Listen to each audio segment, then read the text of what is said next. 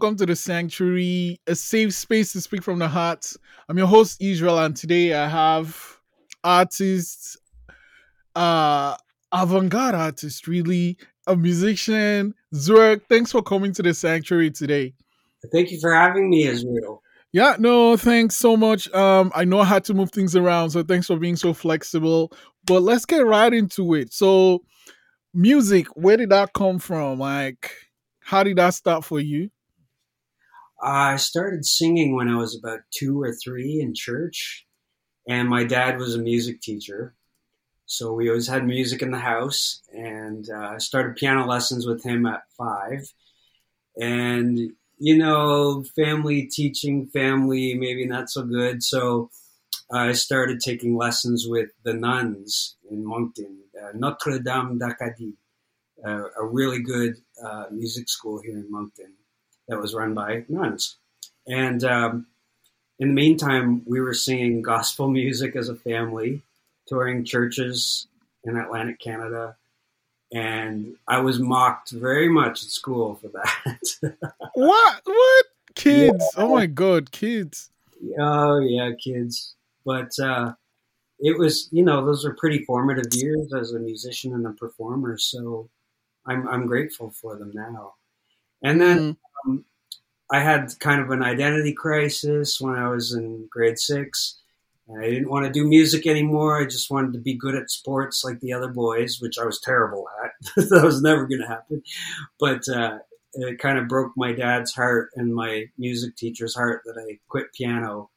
But um, I always say to them the best thing they could have done was to let me quit piano because if they had forced me, I would have resented it. And I think if music is in a kid, it's going to come out no matter what. So, sure enough, when I was about 18, uh, I just had to start making my own music. And um, I, I, was pretty self taught after that. And I started Zwerg when I was 18. What was the push for you to start Zwerg? Creative outlet. I was going to a Christian university I was feeling all these things inside, dealing with being gay but denying it, and just feeling really repressed. And I just needed some kind of outlet for it all. So I found my way to the piano and um, started writing these really strange songs with lots of nonsense poetry. And uh, the first EP I made was called Sepsis, like pus, septic. Mm-hmm to kind of exercise all my demons, get all that gross stuff out so that I could feel freer and lighter. Uh, you know, I, it's like name and, and naming conventions something that matters to you a lot. What's the name Zwerg? What's the what's the story behind the name Zwerg? It's German. I was taking German at that school, the Christian University, and uh, I found the music was kind of wussy. kind of like pretty piano. And so I wanted to kind of contrast that with the kind of an edgier, tougher name. So I went through the German's very, very aggressive language sounding. So I went through the dictionary and I, I found this word, stark in German, stark, and it means a little person. So, oh. Yeah, so I thought I meant it more in terms of myths and legends, the dwarves um, not little people, but uh, to be politically correct, I say little person. But it was more about uh, championing the underdog. And like you kind of saw your story reflected in that name. Yeah, definitely. Um, some of my ancestors were German Jews. We just found that out. That oh wow! They were German, but we didn't know that they were Jews till we all started doing the DNA test. Because my great great grandfather, when they were in America, they spoke English and they didn't even talk about the and you know they could have been killed in his day for being Jewish. So nobody talked about being Jewish. But I think it's a really cool lineage to have now. Now that I know, I'm happy happy to be part Jew, and um, yeah, yeah. Okay. So you know, you created Zwerg, and and how's the journey been so far? And what are some of the things you've created through this persona Zwerg? Well, I've done, I don't even know how many albums I've done over the years. Um, but uh, it's gone through lots of musical changes. When it started out, it was really just here. I'm at my parents' house now. My house doesn't look this nice, but uh, so I use my parents' upright piano downstairs, one mic that my dad got from borrowed from some school because he was a music teacher, and a four track. And I did my first EP and my first album with that. And I'm not sure if you're familiar with the the legacy of Eric's Trip from Moncton, Eric's Trip, Elevator to Hell, all those bands, uh, sub pop bands. Um, they were all here in Moncton, and I wanted to collaborate with them. So Rick White, the the lead guy in Eric's Trip and Elevator to Hell, he I took my piano and my vocals over to him in Riverview, and he added lots of kooky sounds and he did the mixing and added bass and drums. So it really ended up sounding kind of like um, indie rock, kind of garage piano music. and then after that, I kind of lost my way a bit. I think I decided I wanted to do some electronic stuff, and I went into synth pop before it was cool, and people just thought it sounded dated. nobody really liked it, and and then um, it's gone through lots of changes ever since then. So the other thing I guess that stands out for me when I'm I'm checking out your catalog is the music videos you make. So it's like you you create music, but you're also visually pulled. Is is that right, or did I? Yeah, for me, the visual is always just as important because it's it's a sense that we have, and I I feel it's just as important as the sonic sense. I know some music purists are kind of against music videos and image and stuff. But I love all that. I'm a gay boy. I love fashion and I love, you know, putting on a production and and uh, I love being suggestive. And, you know, you know how us gay boys are. So it's a wonderful outlet for that too. Um, yeah. So uh, every album and every video now, every single in video is an opportunity to kind of switch up your look and and try something new and creative.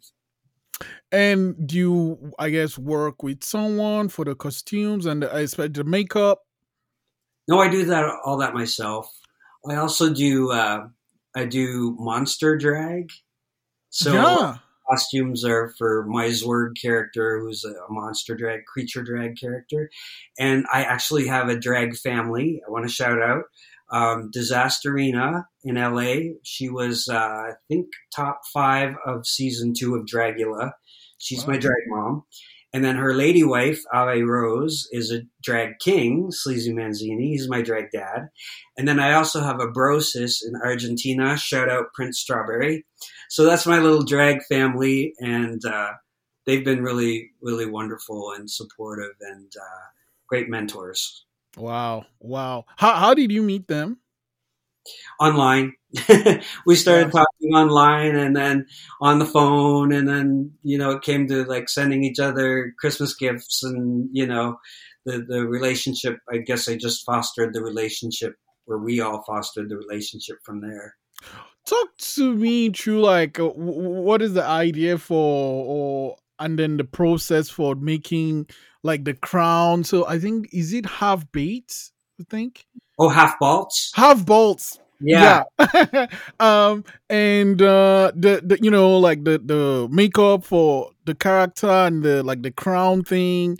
Yeah. How long does it take to make those things? And like it's so uh, intricate.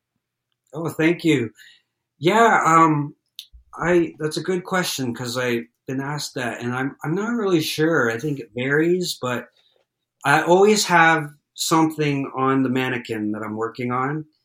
Um, so I would say it usually takes a month or two to make one of those costumes the complete. Wow. And as you know, with a creative project, it's never finished; it's merely abandoned. So you make changes and embellishments forever, but you got to cut the string sometime. Mm, mm. So, know, maybe a month, sometimes two months for a costume. I do. I, I work on them while I'm doing other things. You know, rehearse. Yeah. What was the last one you made? The last one I made was the I call him the cyberpunk party plankton, My brother kind of half named him, and uh, he's playing the new wave water weirdo in Jaredactyl, the new video that I'm almost finished. The single's out now, and uh, it's about my brother. He's DJ Jaredactyl.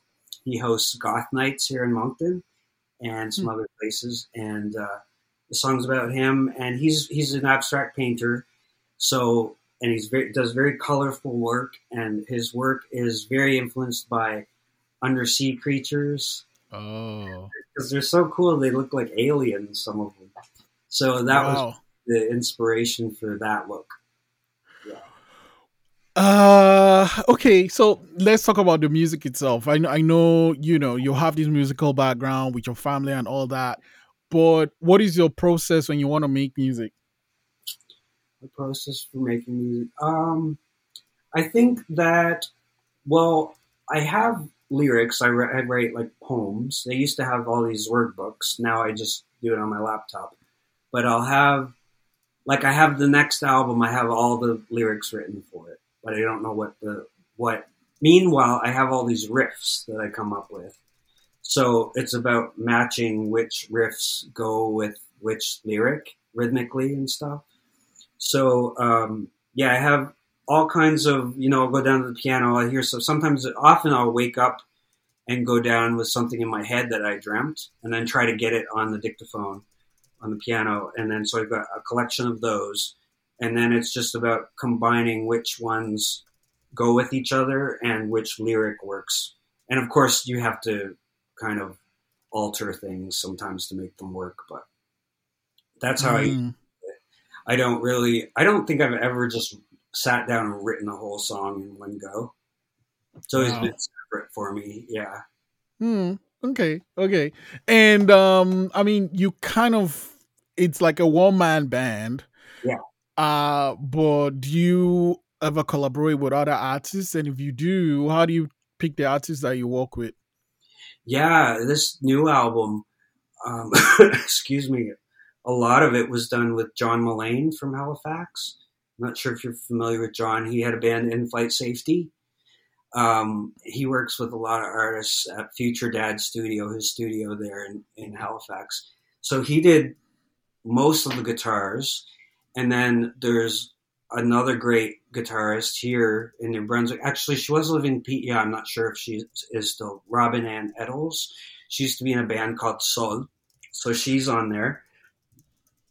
Excuse me. And um, and then uh, for half of the album, the second half of the album, um, it's concept record. So it starts at Y2K, and each song is from a different decade.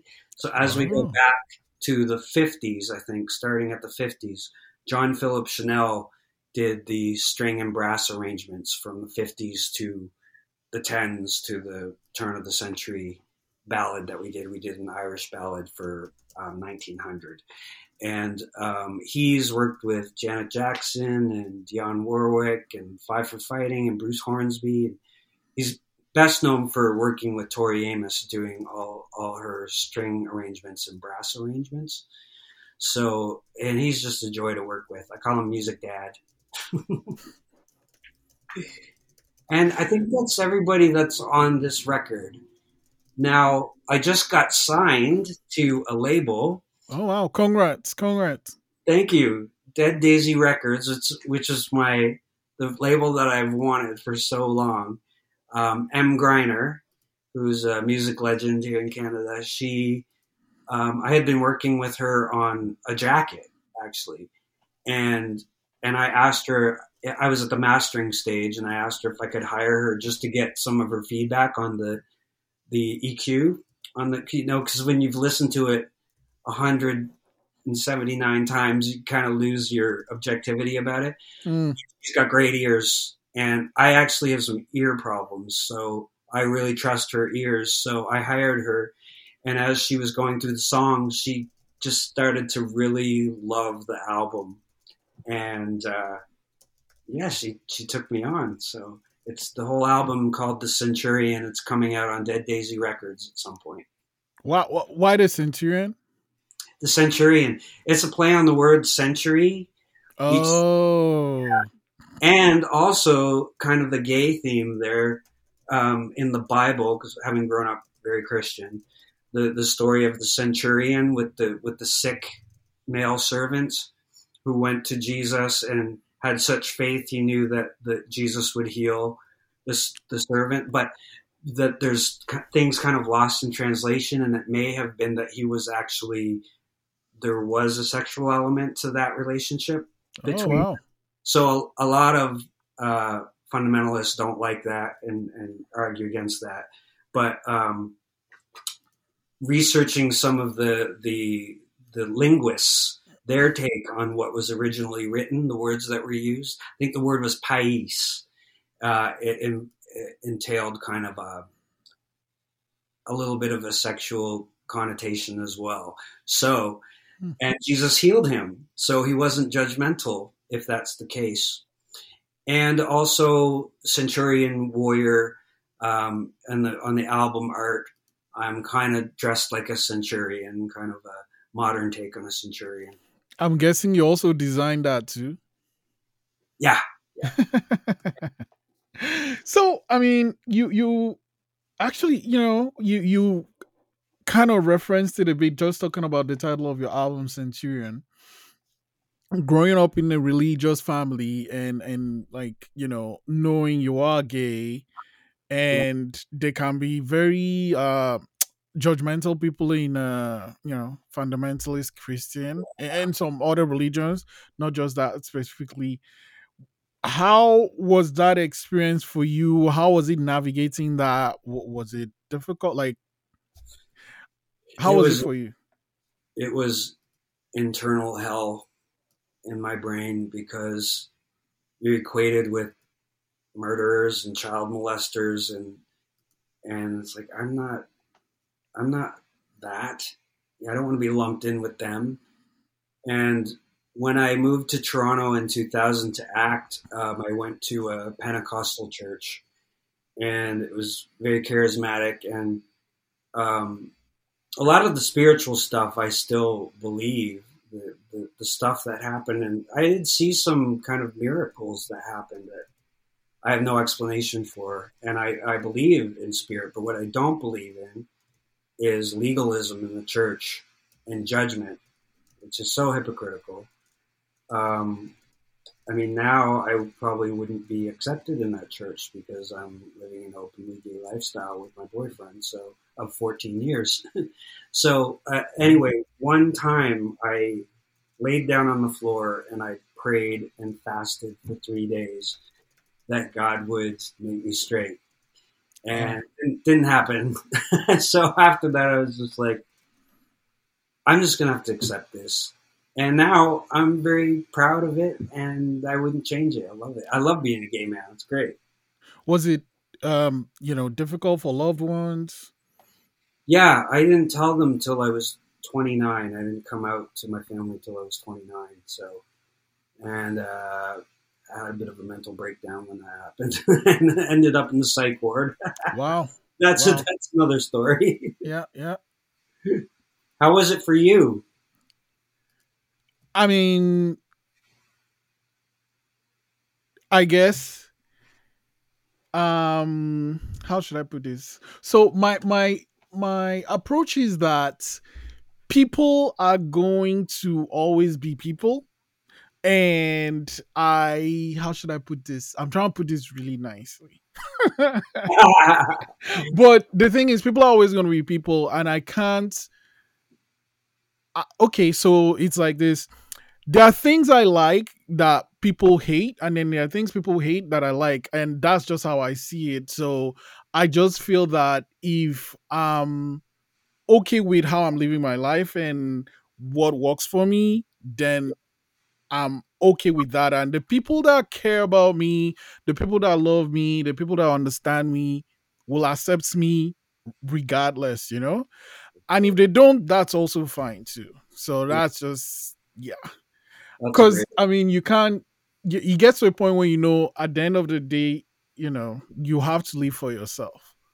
Yeah. Yeah. So, um, do you have a date when Centurion might come out, or or like a period? What's that? When Centurion will be released? Oh, not sure because um, as you know, like with Spotify now, you can kind of put a single out at a time and do a campaign for each single. So might even I'm thinking we might do a video for each song, release each song as a single, and then put an album out. Emm was telling me that the cycle of an album has kind of changed from what it was before. Maybe they'd put out a promo single and then the whole album would come out. But now people seem to put singles out, singles out, and then put out an album or or an EP or yeah. So um, when I have the money, I'm going to print it. So I'll have that to sell at live shows and stuff, and in the mail if anybody wants one. But I think with Spotify and iTunes and stuff, I might still keep doing one single at a time because then you can have a whole promo process for each song. Mm. You don't have to disappear once you put the album out and then disappear, make another album. And yeah, I, I like the new way. You can kind of do one song and put it out. You don't have to disappear while you're making an album. Mm. Mm. mm. Yeah. Oh man, I knew this was going to be an interesting uh, conversation. I'm going to let you go, but not before I ask this question. So, someone is out there has inspiration to, you know, follow whatever their passion might be, maybe music in this case. Yeah. You've built this career so far now. What advice would you share with this person? I would say do what makes you happy.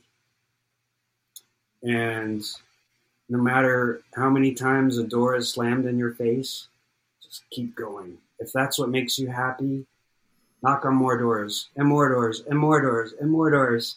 And eventually, one's going to open.